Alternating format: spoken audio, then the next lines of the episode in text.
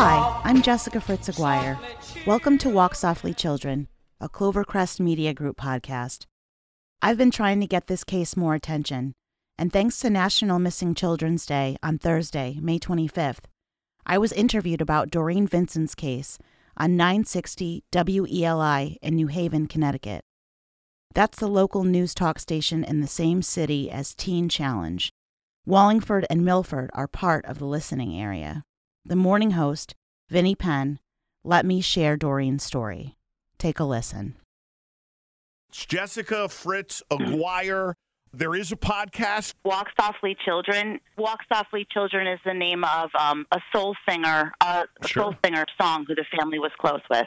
Reading your the email yesterday about this one story we were about to get into. When I saw Right. what you wrote, that this case went so cold, so quick, until you discovered it in 2019, which was how many years later? 31. How did you dis, quote unquote discover this missing child, Doreen Vincent? She was 12 when she vanished, and the story is just uh, it's mind-boggling. Well, so the credit for that has to go with one of Joe's podcasters. Her name is Sarah Dimio, and she was interested. She was doing national cases, national missing children's cases. And then she said, you know what, let me just plug in to see if there's anything local. Uh, and she plugged in to, I think it's um, uh, the Charlie Project, which is a nationally run database. And Doreen's information was in there. The thing was, though, Vinnie, it was so spotty and there was information wrong in there. And the story was just so. It was so stunning in its simplicity, but it was also, there was no information. So I started digging, and she had a show that she featured Doreen on. And then after you know, she kind of went on to other projects. I took over, and I'll tell you, that was in 2020. I haven't been able to stop because for such a simple, quote, simple case, there's so many disturbing elements to it. This took place in Wallingford. Mom was 16, the dad was 19. I just want to uh, kind of get this right. And already Yeah. a career criminal. That, that's the way you wrote it up here. They were married, though. Uh, so when did they get married? I mean, if mom was 16 and dad was 19, when did they get married? Were they married at 16 and 19? Yeah, they got married a few months before Doreen was born in September of 75.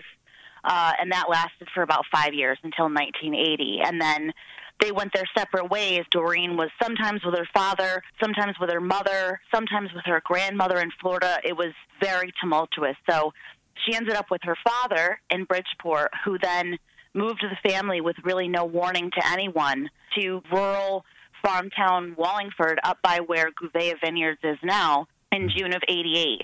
The mother was calling trying to find her. It turns out, Vinnie, that after this little girl disappeared, and Mark will admit, the father will admit, that Mark and his daughter Doreen got into a big fight. It turned physical. Um, he says he pushed her so hard that she backed up against a window and cracked it in her bedroom. And then he says that he went outside to the, the wood house or something like that, and she left. Now, here's the problem. He said she left by the front door, and the door in the house is very weird. It's this old farmhouse, and it locks from the inside, and you have to have a key to get out. And after she disappeared, this man's wife said, But wait, she didn't have a key. There's no way she could have gotten out. Um, other weird things. He he burned, and there were witnesses to this. He burned this little girl's diary and her scrapbook in the driveway of the house a few days before she disappeared. Huh. What, Um, what was she writing in that thing? Why would you burn it in a driveway? Like right out in the open, too.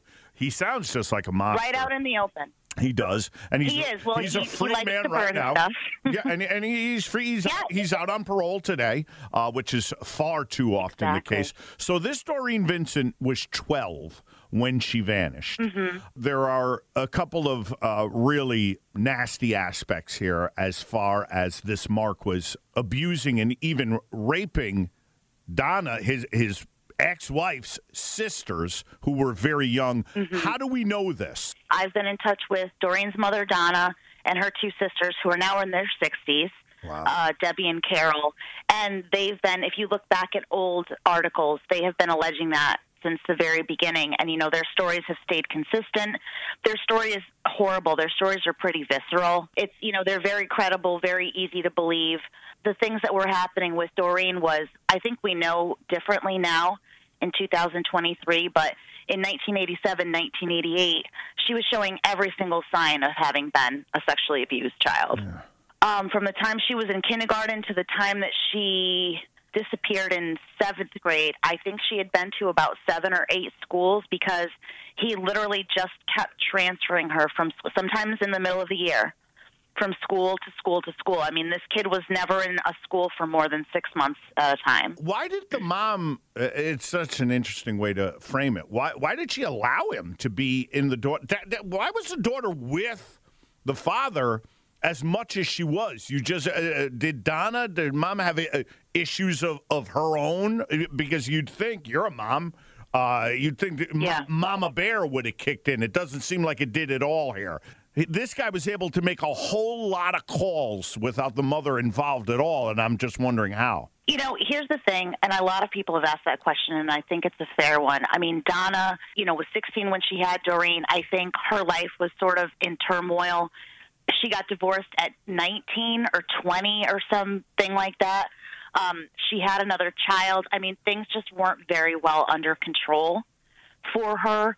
And so uh, Mark, who by all accounts, Vinnie, and it's it's terrible to say, but he presents as charming. Oh, sure. He's very gallant. He's a sociopath. He's very, you know, he's he's a sociopath, right? So he convinced um, his wife or his ex-wife that you know, because he had two more kids of his own now with his second wife, um, that he was, you know, this family man. Um, he is a devout, born again evangelical Christian, even more so, right? Every time he comes in and out of jail, he's more devoted to Jesus.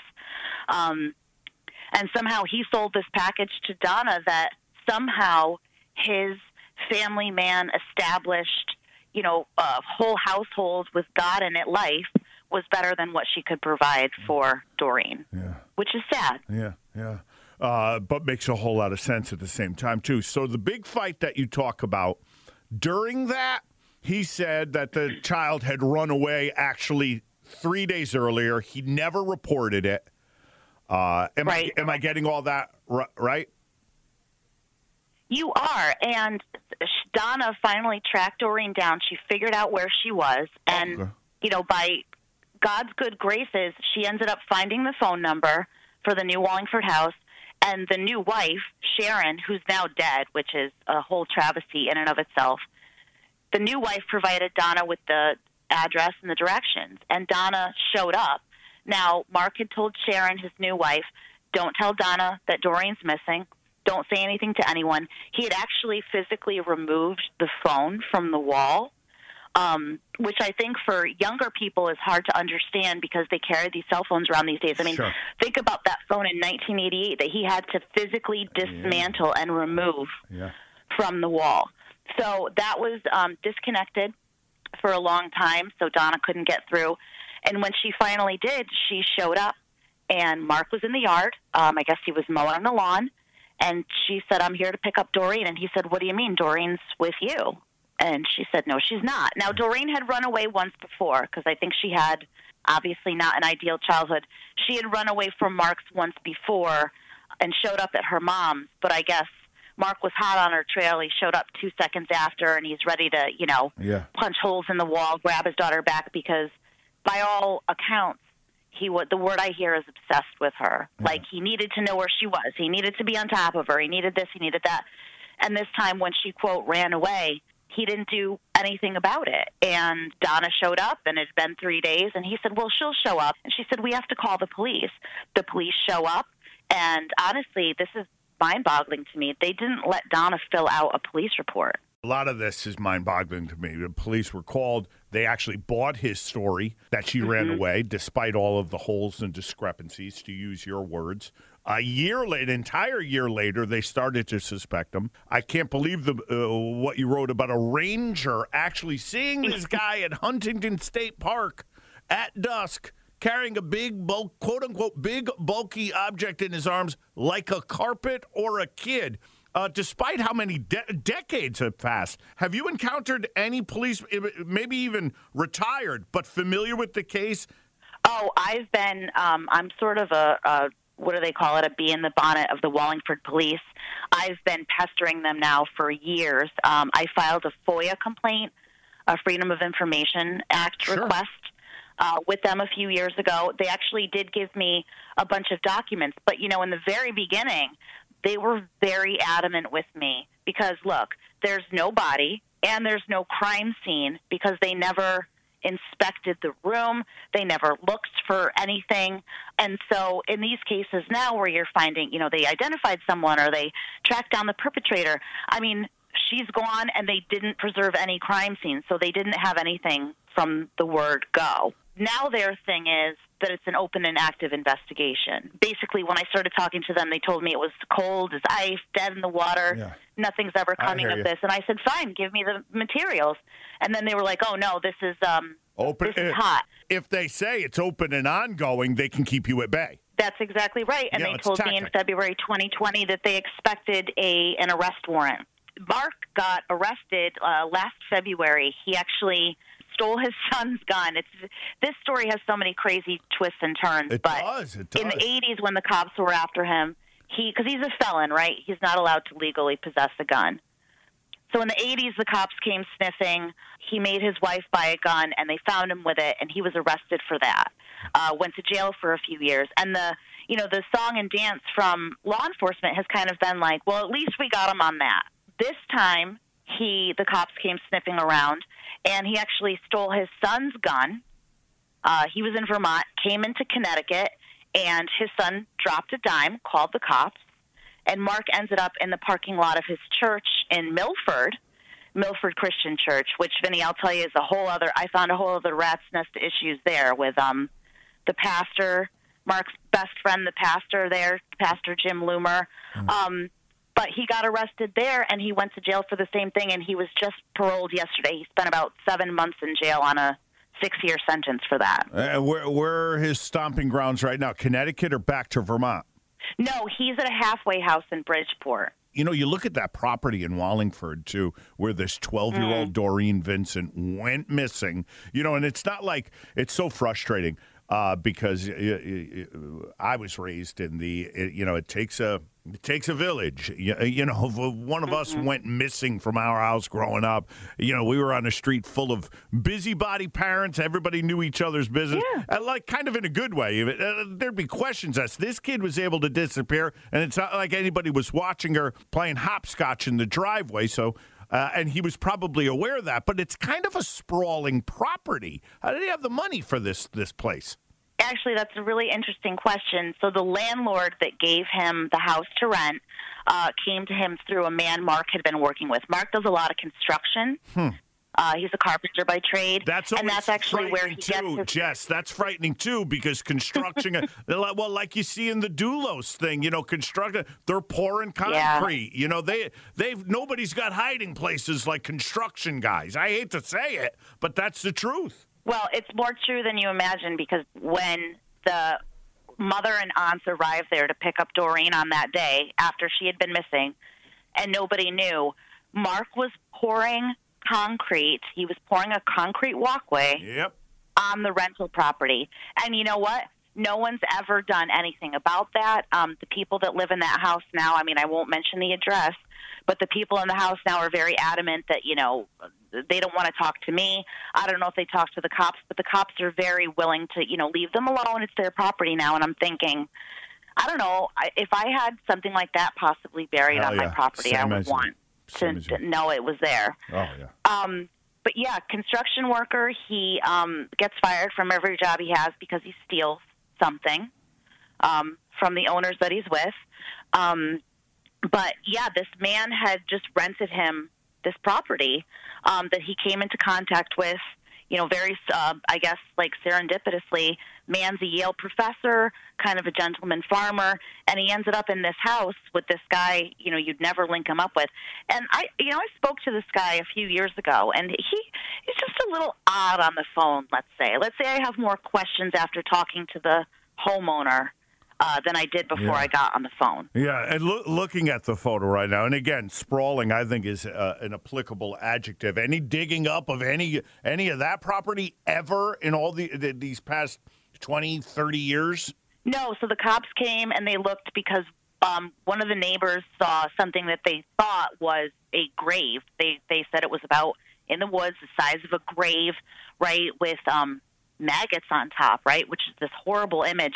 And the cops went out and they said, nope, that's not what you think it is. And I guess the Yale Forestry School had been out digging on the property, getting soil samples. So that's one of those um, those clues, kind of that I wish I could do more about. Yeah. Kind of like lost to time. You know, you said the the story about the ranger. Uh, seeing Mark running at dusk into, he was getting out of his pickup truck, right, carrying this thing Yeah. and the ranger called him. The cops only found that sort of out of, you know, just pure luck. They went to the park and they said, anybody see anything weird here? You know, maybe a year ago. And this ranger comes out and he's like, I saw a truck. He describes the truck perfectly. I saw this guy, describes the guy perfectly.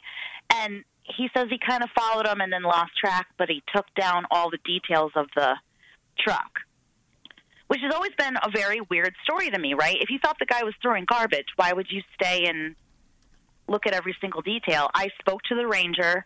Um, the ranger was very helpful at first and then a little bit cagey. Um, someone told me, a source told me that there were rocks out in the forest spelling out her initials DV Yeesh. and I asked the ranger about it, and he he got really cagey, and he said, "Well, I don't know how you know about that. How do you know about that? Well, you know, I'm not gonna." He said, "You're getting hot. I'm. It wasn't exactly stones, but I'm not gonna tell you." So I said to the police, "You know, is there something about this ranger story I don't know?" I said, "I feel like I'm missing a, a puzzle piece," and they said, "Yeah, you are, but we're not gonna tell you what it is." Do you know, Jess, we've been on the phone now about 22 minutes. A child goes missing in the United States every 40 seconds. So, in the amount of time that we've talked about this one, I mean, think of that. 840,000 Yeah. children are reported missing each year. Do the math of, during the stretch of time that we've talked about this every 40 seconds. That should frustrate every human being. I don't know the, if it does. Some don't want to be bothered even thinking about it. I can't believe the amount of time you've dedicated uh, to, to this story. I commend you for it. there are so many missing children in the country that are, you know, everybody knows the story, right? Like everybody's got the kid's face in their head. They're very famous ones. Sure. Um, Doreen, nobody knows about, especially not in No. past Connecticut. Yeah. So I have a GoFundMe campaign called, I think it's called um, Billboards for Doreen, but it's under my name, Jessica Fritz Aguiar, um, A G U I A R. I know it's tough, but raising money to put up billboards across the state, you know, basically with her face, her beautiful face, and, you know, the word something like someone knows something because.